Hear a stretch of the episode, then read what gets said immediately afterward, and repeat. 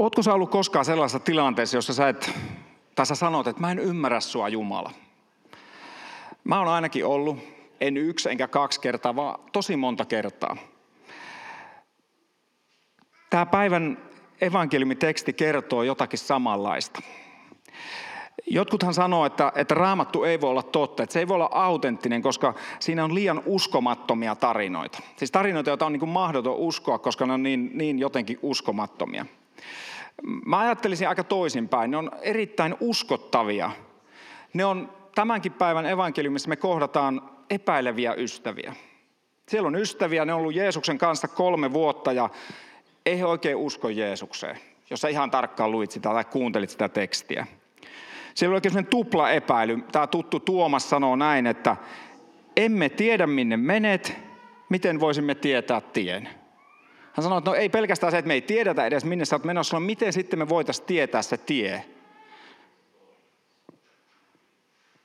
Ja me saatetaan ajatella, että no se oli se, se, oli se Uuden testamentin tai evankeliumin kuuluisa Tuomas. Mutta itse asiassa kaikki epäili. Mä epäilen ja sä epäilet ja kaikki tässä maailmassa epäilee. Jokuhan säikähtää, että no sehän on hurjaa, jos pappi sanoo, että se epäilee. Mä en usko, että epäily ja usko on toistensa vastapareja. Usko ja epäusko on toistensa vastapareja. Epäily on osa inhimillisyyttä, osa sitä, että kuka tai millaiseksi sinut ja minut on luotu. Meidän uskomme horjuu välillä, me, meille tulee epäilyjä ja siinä ei ole mitään pelättävää, vaan silloin me saadaan katsoa noihin raamatun henkilöihin, niin vanhan kuin Uuden testamentinkin lehdille, jotka oli ihan samanlaisia kuin sinä ja minä. Verta ja lihaa, epäileviä ja kuitenkin uskovia. Tämä tarinahan on osa pääsiäisen kertomusta, suurta kertomusta, joka tapahtuu Jerusalemissa. Juuri ennen tätä hetkeä, mistä me luimme, niin Jeesus on pessy oppilaidensa jalat. Siinä jo shokerannut. Siellä Pietari sanoi, että et saa pestä mun. No sitten Jeesus sanoi, jos, et saa, jos me en saa pestä, niin sulle ei ole sija mun kanssa. Sitten se sanoi, että no pese sitten pää ja muutkin siinäkin se niinku yrittää. Se ensin no ei käy, sitten Jeesus sanoi, että no pitäisi tehdä. Sitten sillä on taas seuraava huono ehdotus. Ei pelkästään epäillekin, vaan heittää huonoja ehdotuksia. Oletko koskaan heittänyt huonoa ehdotusta Jumalalle? Mä oon heittänyt lukemattomia. Mä oon todella kiitollinen, että monet mun hyvistä ajatuksista ei toteutunut. Ja Jeesus on shokerannut muutenkin. Hän järkyttää opetuslapsiansa. Hän sanoi, että yksi tästä porukasta, siellä oli 12 konklaavi, sitten siellä oli paljon muitakin, mutta 12 niitä läheistä. Jeesus sanoi, että yksi teistä tulee pettämään mut. Ja sitten yksi, se kaikkein rohkein, se Pietari, jonka piti olla se, niin se joka menee vaikka läpi harmaan kiveen, oli vähän varmaan suomalaista sisua miehessä. Niin Jeesus sanoi, että sä tuut kieltämään, etkä vaan kerran, vaan itse asiassa kolme kertaa. Eikä siihen mene kuin se, että kunhan kukko laulaa. Ihan tässä niin kuin, vaan pikkutietona nyt niin kuin nykysuomalla, että by the way Pietari, ennen kuin kukko kiekasee, niin sä oot kolmesti mut kieltänyt. Ja siinäkin Pietari lähtee kyselemään kaikenlaista. Itse asiassa Pietarikin kysyy näin vähän aikaisemmin, mitä me ei luettu, että Herra, minne sinä menet? Ihan sama kysymys kuin Tuomaksella. Nämä isännät ei ymmärtänyt Jeesusta.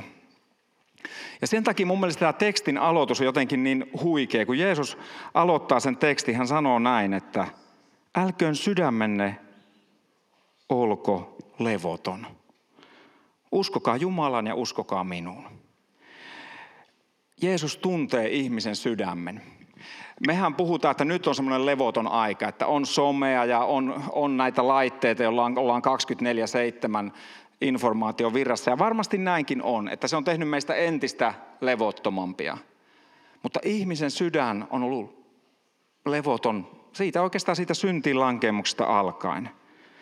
Ja Jumala proaktiivisesti, hän ikään kuin jo varoittaa, tai ei varoita, vaan, vaan niin kuin sanoo, että hei, että älköön sinun sydämesi olko levoton. Niin kuin lepää, relax tai mitä se olisikin suomeksi. Se, se on niin kuin liian halpa hinta. Niin Jeesus sanoi, että hei, kaikki on ok. Ja kuitenkin hän tietää, mitä tulee tapahtumaan. Hän tiesi jo, mitä tuli tapahtumaan. Ja silti hän sanoi, että hei, kaiken sen keskellä, niin kuin, älä anna sun sydämen olla levoton. Ja tätä samaa Jeesus haluaa sanoa ihan jokaiselle meistä. Hän sanoi, että mitä ikinä sun elämässä onkaan käynnissä. Mä veikkaan, että sun, tässä on nyt meitä monta koolla. Ja meidän elämässä on käynnissä vaikka minkälaisia kriisejä. Ja jonkun kriisi voi olla lähes saman kokoinen kuin, kuin vaikkapa Pietarin tai opetuslasten. Mutta sen keskelle Jeesus haluaa sanoa, että hei sun sydämen ei tarvitse olla levoton. Mä kestän sen, mä kestän sen sun sydämen levottomuuden ja mä vien sut läpi siitä. Jeesus vei Pietarin, se vei kaikki opetuslapset läpi siitä tilanteesta, johon he joutu. Ja sitten hän antaa huikean lupauksensa. Hän sanoi, että hän, on valmistamassa sulle ja mulle ja niille opetuslapsille. Hän vaan menee ja valmistaa meille paikan. Miettikää tuossa esimerkiksi tuohon suuntaan, jotka tiedätte aluetta, niin siinä on koneen entinen pääkonttori, näkyy näköjään vielä hupussa, kun tuosta oikein katsoo. Siinä on kone rakentanut hissejä, tai tuossa niitä hissejä rakentanut, mutta päättivät maailmanvallotuksesta, miten hissit myydään koko maailmaan. Nyt siihen rakennetaan luksuskämppiä. Me joskus jututetaan tuossa työntekijätiimillä, kun tästä kulkee työmiehiä, ja sitä ruokaa, josta jo mainittiin, niin vie mukana paljon, ja joskus annetaan rakennustyömiehille ja muille, kun niitä autosta kannetaan kirkkoon. Ja sitten ne naureskeli, että joo, että se tuollainen maksaa tuommoista parista millistä ylöspäin noin kämpät. Ja me todettiin, että ei ihan vielä näillä verkoston palkoilla muuteta tuohon koneen vanhalle pääkonttorille. Mutta, mutta tiedätkö mitä, sä oot muuttamassa paljon parempaan mestaan kuin tuo koneen pääkonttorin tulevat asunnot.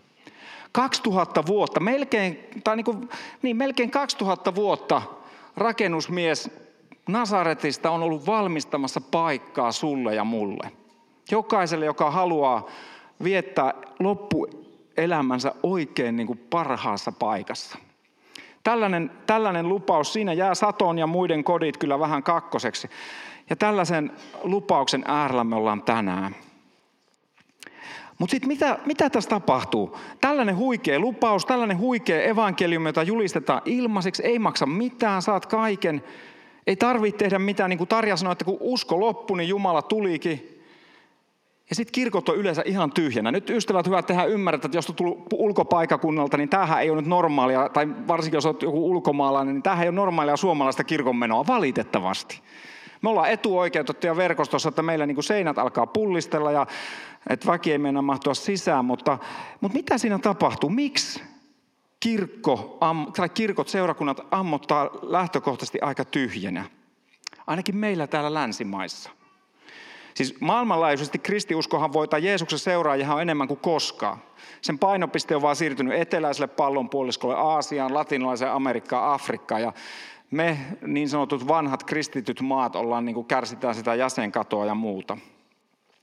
Mutta jos ajattelen niin tätä meidän suomalaista todellisuutta, niin meillähän mediassa annetaan sellainen ajatus, että kristiusko ja, ja kirkko on semmoinen vanhaa valta, valtaa pitävä instituutio, joka on niin aikansa jäänyt, kun taas idän uskonnot, henkisyys, kaikki sellainen antaa niitä todellisia vastauksia elämässä. Onko kukaan huomannut tällaisen ilmiön? Mä, mä lainaan Ylen toimittaja Maarit Tastula, en ole kovin suuri television kuluttaja, mutta enkä mä tunnistin kyllä hänet ulkonäöltä. Tämmöinen hyvä terveyslehti sattui käsiini tuossa pari viikkoa sitten. Ja siinä haastattelussa mä nyt lainaan hänen suoraan sanojen, en siis mitenkään nyt, niin kuin, en käy kritisoimaan hänen elämänkatsomusta, hän on aivan vapaa uskova. Mutta mun mielestä Maarit Tastulan nämä kaksi lausetta, niin nämä kertoo mun mielestä tästä ajasta, jossa me eletään semmoisen modernin ja postmodernin ajan jatkumolla niin kuin ymmärrätte, moderni aika oli sitä, joka lähti sieltä valistuksesta, että kaikki piti niin kuin ymmärtää järjellä ja sitten tulikin tajuttiin, että ei tämä voi näin mennä. Toinen maailmansota romahdutti länsimaisen ajattelun, että mitä ihmettä me tehtiin tälle maailmalle.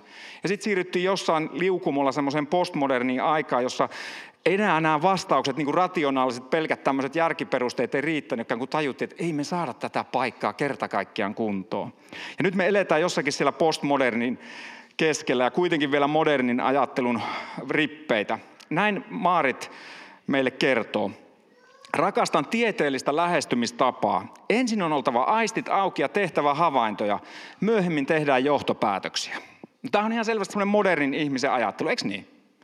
Mutta sitten pikkusen kun mä luin sitä artikkelia, niin siellä oli sitten kuvateksti, jossa oli sellainen, sellainen Buddha-patsas, sellainen, mä olen edes oikein nähnyt, sellainen niin ilkikurisesti naurava, ei semmoinen perinteinen lempeä, rauhallinen, vaan semmoinen niin kummallisessa asennossa pönöttävä Buddha, joka hymyili vahvasti. Ja sitten siinä oli tämmöinen kuvateksti. Naurava Buddha muistuttaa ilon voimasta. Mytologiat paljastavat, että jumalia on lempeitäkin. Et sama ihminen, joka sanoo, että ensin pitää olla aistit auki, tehdä rationaalisia järkeviä havaintoja, sitten hän sanoo, että mytologiat muistuttaa, että niitä jumalia on semmoisia lempeitäkin. No, no tavallaan mähän ajattelen niin, että itse asiassa mä kirkonmiehenä tai kirkon työntekijänä ajattelen, että mulla on peiliin katsomisen paikka, että miten me ollaan brändätty tämä homma niin pieleen.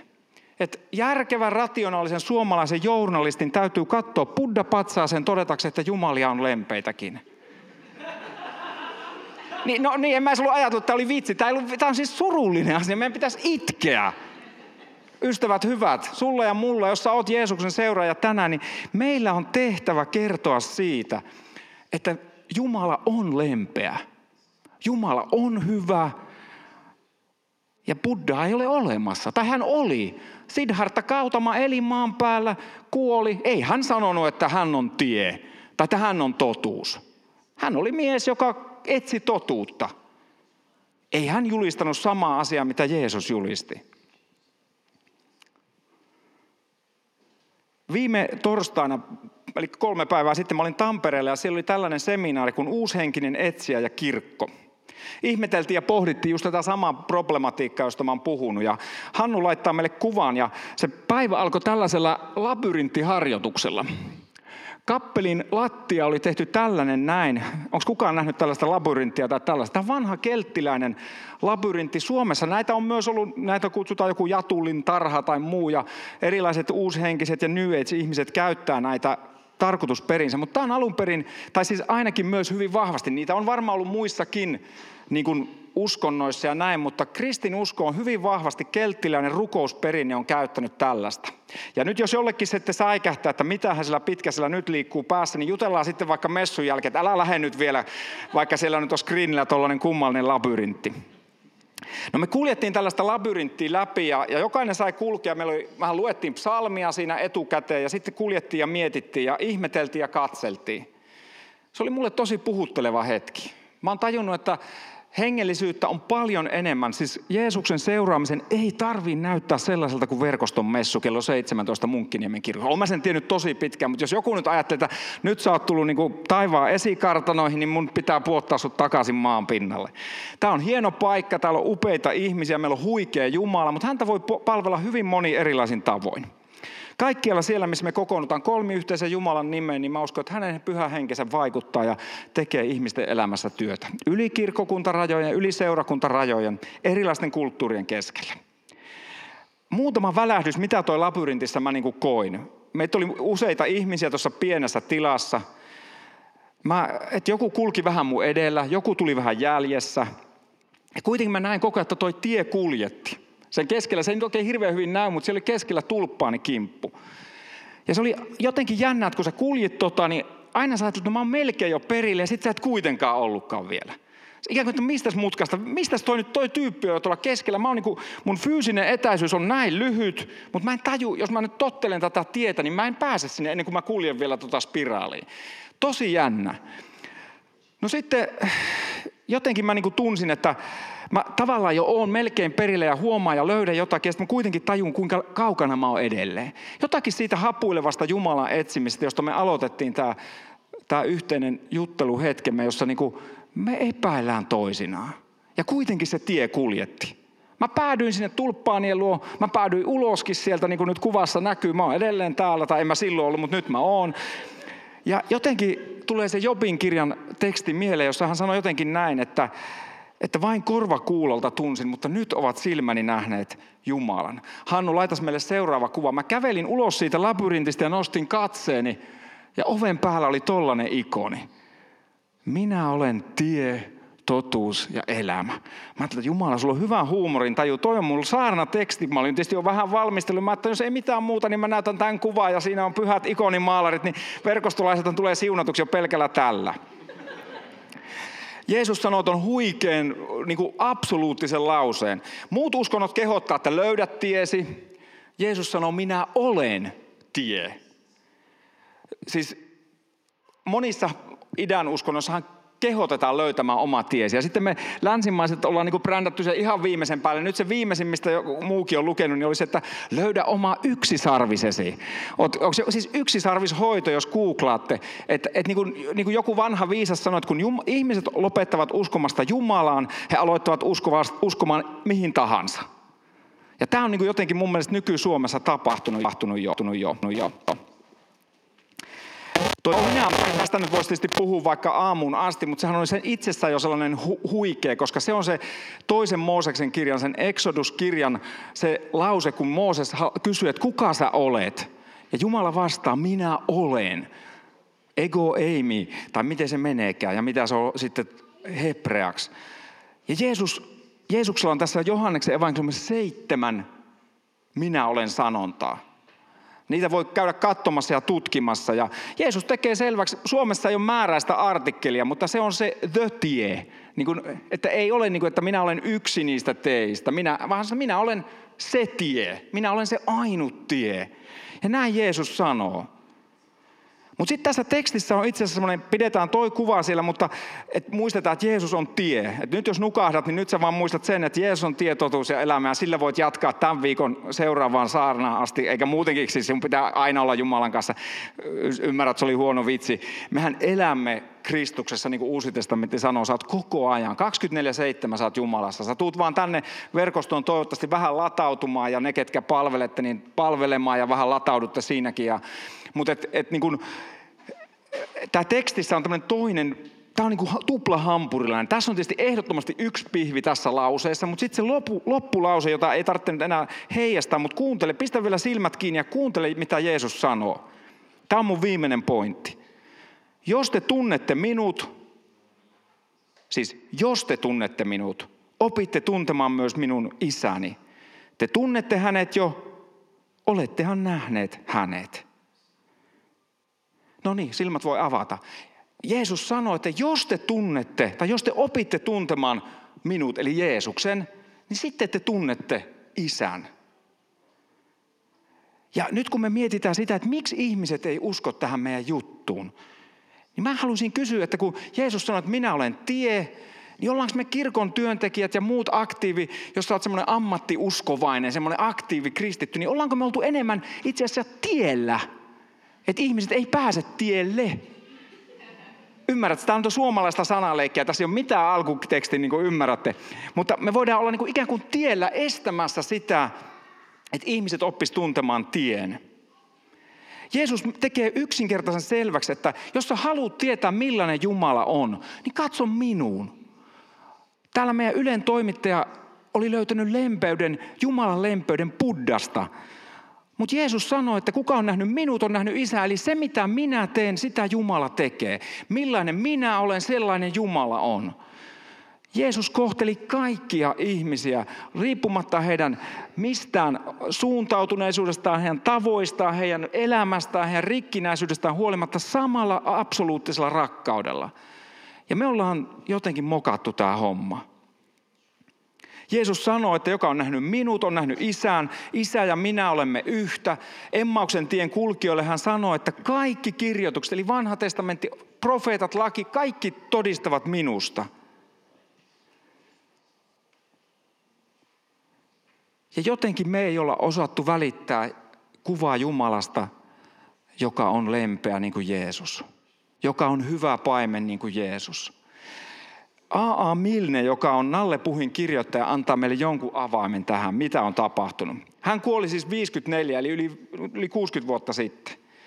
Kuunnelkaas, mä, mun on pakko lopettaa, mähän puhuisin mielellään vielä 10 minuuttia, mutta näin Milne sanoo meille. Vanha testamentti on enemmän vastuussa ateismista, agnostismista, epäuskosta, miksi sitä nyt sanotaankin kuin mikään muu koskaan kirjoitettu teos. Se on tyhjentänyt kirkkoja enemmän kuin mitkään muut vastahoukutukset, elokuvateatterit, moottoripyörät ja golfkentät. Näin siis A.A. Milne. Ja mä veikkaan, että yksi syy, miksi ihmiset on hylännyt Jeesuksen, on se, että me ei ole pystytty selittämään tuota vanhaa testamenttia. Vanha testamentti on täsmälleen samalla tavalla Jumalan sana kuin uusikin. Siellä on hirveästi hämmentäviä ja vaikeita kohtia. Ja sitten usein meidän vastaus on se, että kun vaikka lukee, että nyt mä luen täällä, että Jumala itse asiassa haluaa, että hei suoritetaan tässä semmoinen pikkuinen kansanmurha. Että vissi Jumala oli huonolla tuulella, että nyt tuhotaan tuosta joku 5000 miestä ja naista, ja paitsi tietyissä tapauksissa hei naiset voi jättää, ne te voitte pitää, tapetaan lapset ja miehet, karjaakin voi vähän ottaa. Sitten kun joku tulee mulle ja kysyy, että hei minkä takia se Jumala teki näin, en minä tiedä, uskon vaan, se lukee sillä tavalla raamatussa. Ja näin joku sanoi, että ei kerta kaikkea, ja A.A. Milnen vastaus tulee todeksi. Usein vanhan testamentin lehdiltä ei löydy lempeää Jumalaa. Ja kuitenkin Jeesus sanoo, että me emme tunne häntä isän kautta, vaan me tunnemme isän Jeesuksen kautta. Jeesus sanoo, jos te tunnette minut, tai jos te opitte tuntemaan minut, te opitte tuntemaan isän. Meidän saarna aika ei riitä siihen, että me avataan. Tämä on vähän niin kuin cliffhanger. Nyt me on jätetty sellainen kansanmurhaajava Jumala sulle niin kuin mietittäväksi. Miten sä voit sovittaa sen Jeesuksen kanssa, joka sanoi, että hei, kun sä oot nähnyt mut, niin sä oot nähnyt isän. Mitä vanha testamentti tarkoittaa, kun luetaan, että tämä kansa täytyy tuhota? Ja kuitenkin se Jeesuksen lupaus on, että katso minuun, minä olen tie, totuus ja elämä.